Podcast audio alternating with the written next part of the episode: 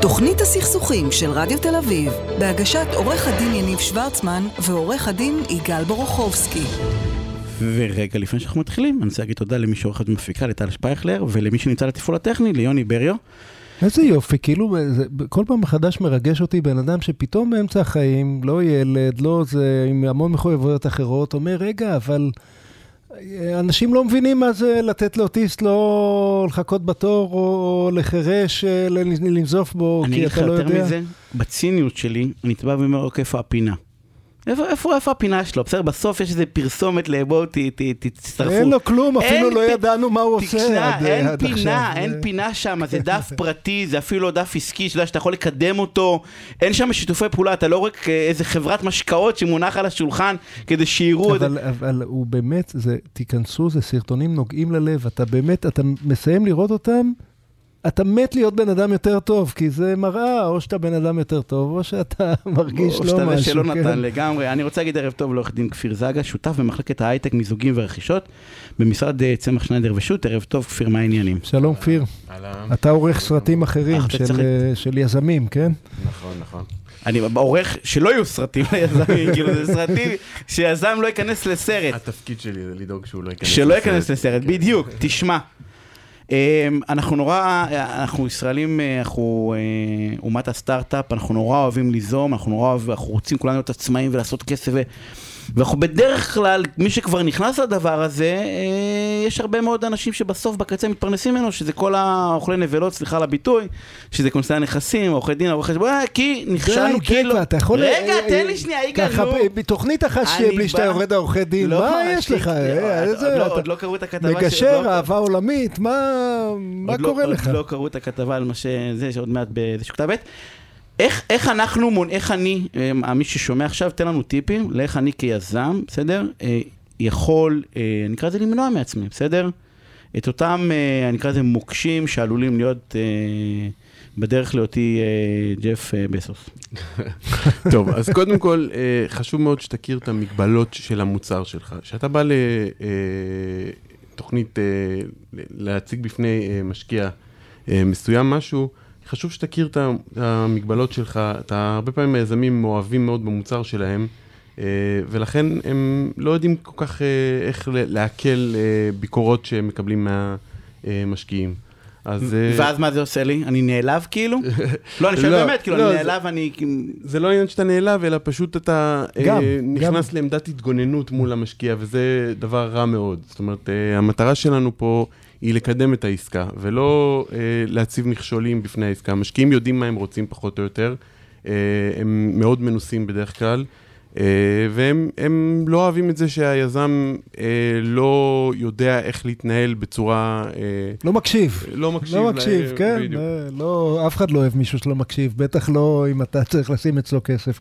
אבל לפעמים... אה, או נניח יזם אומר לך, תראה, אני מושקע ברעיון הזה כבר כמה שנים, עכשיו כל אה, משקיע יבוא, יגרור אותי לקצה אחד, לקצה שני, ובסוף אה, אני, אני עשיתי כדי להגשים את החלום הזה. איך, איך מאזנים בין הרצון להקשיב וגם לקבל את ההשקעה, לבין הרצון לשמור על, ה, על הקור של המוצר שלך?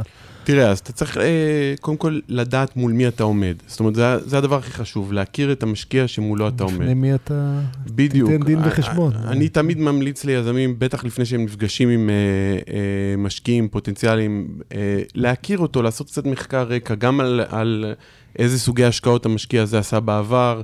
אה, מה הוא אוהב, מה הוא פחות מתחבר אליו, זה גם רלוונטי מאוד כשאתה מציג בפניו את הרעיון שלך, עד כמה אתה נכנס לעומק הטכנולוגי יותר, או לחילופין, אם, אם המשקיע הוא לא בן אדם בעל רקע טכנולוגי, אז אולי, מה שנקרא, dumb it down a bit, כאילו להוריד קצת uh, מהפן uh, הטכנולוגי, ויותר להסביר את זה בצורה שמישהו uh, שהוא הדיוט יותר יבין uh, את הרעיון שלך. זה מאוד חשוב. יאללה, אה, חלצנו... אמרנו ב... טיפ ראשון, לא, לא, לא, שמישהו יעליב אותך בבית ותבוא כבר שאתה יודע איך אה, כן, צלחנו, צלחנו באיכשהו את, את נאום המכירה, הוא השקיע, עכשיו מה? אנחנו מגיעים להסכם, מה, מה לעשות ולא לעשות אה, כשמגיעים להסכם ההשקעה?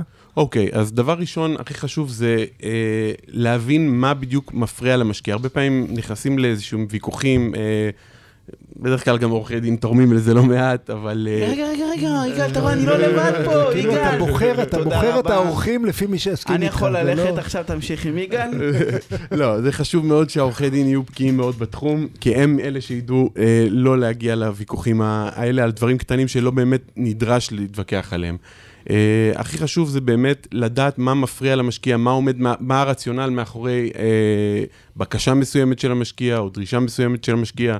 אה, ברגע שאנחנו יודעים מה עומד ברציונל, הרבה פעמים אפשר לתת פתרון שהוא לא, לאו דווקא מה שהמשקיע הציע, אלא פתרון אחר, אבל שעונה על החשש שלו. איך אני יודע? אני פשוט שואל? אה, לא, כאילו, אני- אתה- זה אומרים, אני לא, כאילו, אומרים לו, בוא תס- כאילו, אה, הרי אתה אומר, אני צריך לדעת, כאילו, אני צריך לדעת את זה בעקבות מחקר שעשיתי בהתחלה, או שזה חלק מהשיח שאנחנו עושים מהצד השני? א', לפעמים זה גם ככה וגם ככה, זה גם תלוי מי העורך דין שמלווה אותך. אני מאוד ממליץ בעסקאות מהסוג הזה, חייבים להיות מלווים על ידי מומחים שהם אה, ממש בקיאים בתחום הזה. אה, אומרת, זה לא תחביב, אה, זה- ממש מקצוע.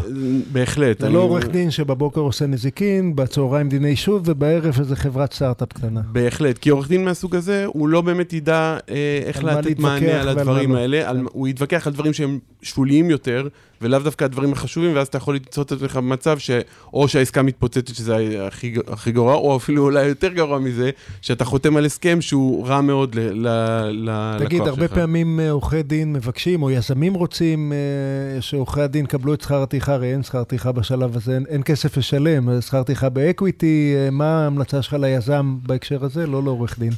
תראה, אז... אה, זה- לשחרר, לא לשחרר. כן. אני, אני שמעתי כבר יזמים שנואמים את נאום הקורבן משני הכיוונים. זהו. אה, הוא לוקח לי את החברה, הוא זה, או, או נאום של מה פתאום, אין לי כסף, אין לי להאכיל את הילדים, עכשיו הוא, אה, אני אשלם לו אלפיים דרחמות לשעה, לדקה, לא יודע.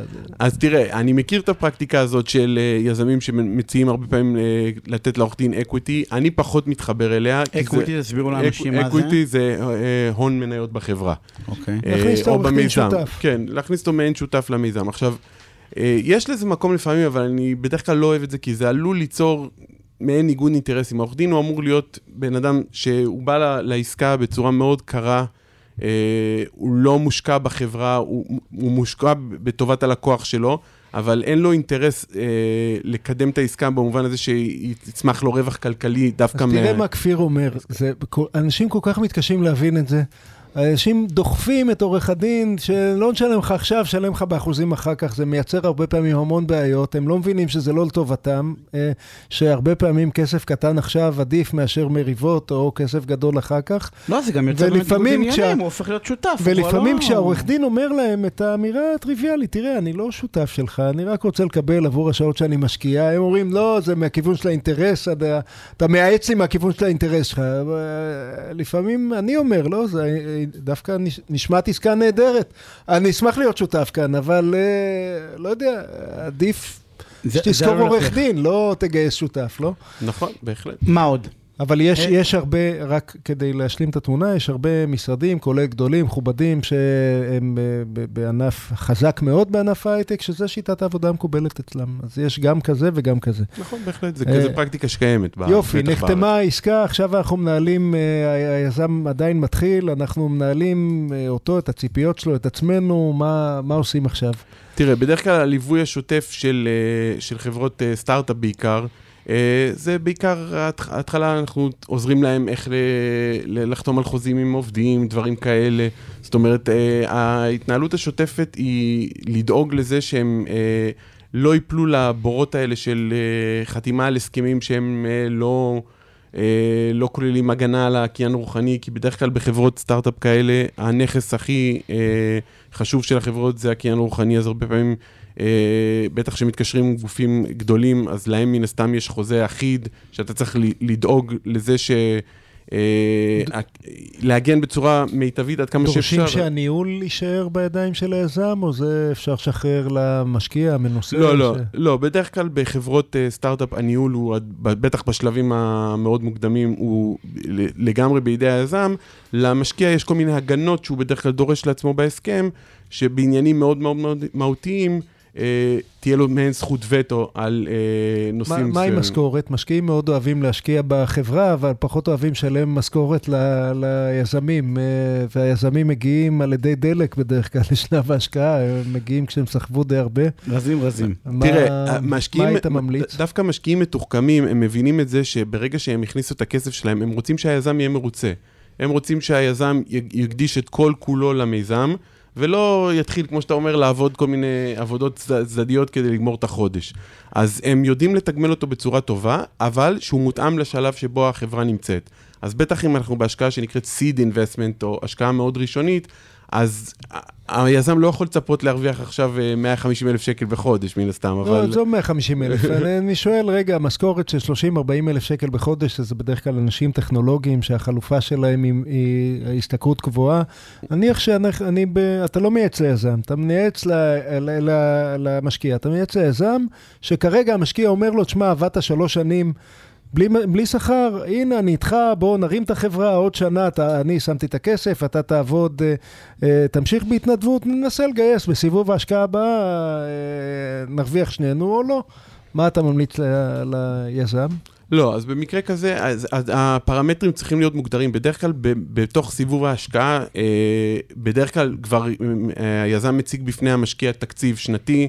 או, או אפילו רב-שנתי של איך החברה מתקדמת, ובתוך זה יש כבר, מופיע כן, כבר... כן, הציג, המשקיע אמר, תוכנית בונבוניירה, אין מעולה, רק את השורה הראשונה של שכר יזמים, את זה תמחק, חוץ מזה התוכנית ממש מעולה. אני אמליץ ליזם לא להתקשר עם המשקיע הזה, אלא אם כן... המשקיע אומר, רגע, אם אתה לא מאמין בחברה שלך, אני בטח לא מאמין, מה, אתה... לא, תראה... אתה לא מאמין שיהיה עוד שנה... אה, אקזיט מטורף, אחרי זה מה שמכרת לי, למה אני משקיע כאן אם אתה לא מאמין בזה? אני לא חושב שזו הסיטואציה ברוב החברות. לא, אבל ההמלצה הייתה ברורה של כפיר, אמר, אני לא, לא אמליץ, כי... לא, אז אני לרגע רוצה לגמרי להתחבר להמלצה של... הנה, לגמרי להתחבר להמלצה של כפיר, כי הרבה פעמים יזמים עומדים בלחץ ועם כזאת עלות שקועה, שהם באמת מאמינים, אם לא, הם לא היו שם. אז הם עוד שנה, עוד שנתיים, בלי שכר, נסחוב, נמשכן את הבית שלנו, של האישה, של אבא שלנו, של... את ה... ו... ואני נתקל בגישורים שאחרי 20 שנה זה עדיין אותו מצב. זאת אומרת, זה לא, המצב הזמני הזה יכול להיות די קבוע, וזה לא פשוט להתעורר בגיל 40, כשאתה הצבת... אה, כן. אה, אנחנו חייבים לסיים. אה, עורך דין כפיר, זה מה שתהיה עוד שאלה אחת, רגע, אני חייב רק. אם יש טיפ אחד קטן, יזם חושש שיגנבו לו את, ה, את, ה, את הרעיון. יש איזושהי המלצת, אני אקרא לזה... וואו, זה מה זה חשוב השאלה הזאת? המלצת זהב שאתה בא ואומר ליזם, תקשיב, זה משפט שחייב להיכנס, כי כולם חוששים שאני מביא את הרעיון וישתו אותי בסוף. אתה מדבר על שהמשקיע ינסה לגנוב את הרעיון? כן, המשקיע, כן, כן, יש משהו בדילולי, משהו, כאילו יש משהו, לא, שאתה בא ואומר משפט, כאילו איזשהו טיפ של אלופים, שאתה בא ואומר, תקשיבו, שימו לב לזה, כי אחרת ישתו אתכם בעתיד. אני חושב שהדרך הכי טובה היא פשוט לעולם לא לגלות שום דבר שקשור לטכנולוגיה שלך, לפני שנחתם הסכם סודיות מול המשקיע. זה מה שאמור להגן עליך. ואני רוצה להגיד, הנה כאן ההפך מכפי. כפיר, אני מכיר אה, יזמים שכל כך הקפידו, שאף אחד לא ידע, ידע על הרעיון שלהם, שלא הייתה השקעה אף פעם, מרוב החשש שמישהו יגנוב אותם. לא יצא מזה כלום. משרד צמח שנדר ושוב, תודה רבה על הפינה הסופרמנטית. המון תודה. הפסקת פרסומות וכבר חוזרים.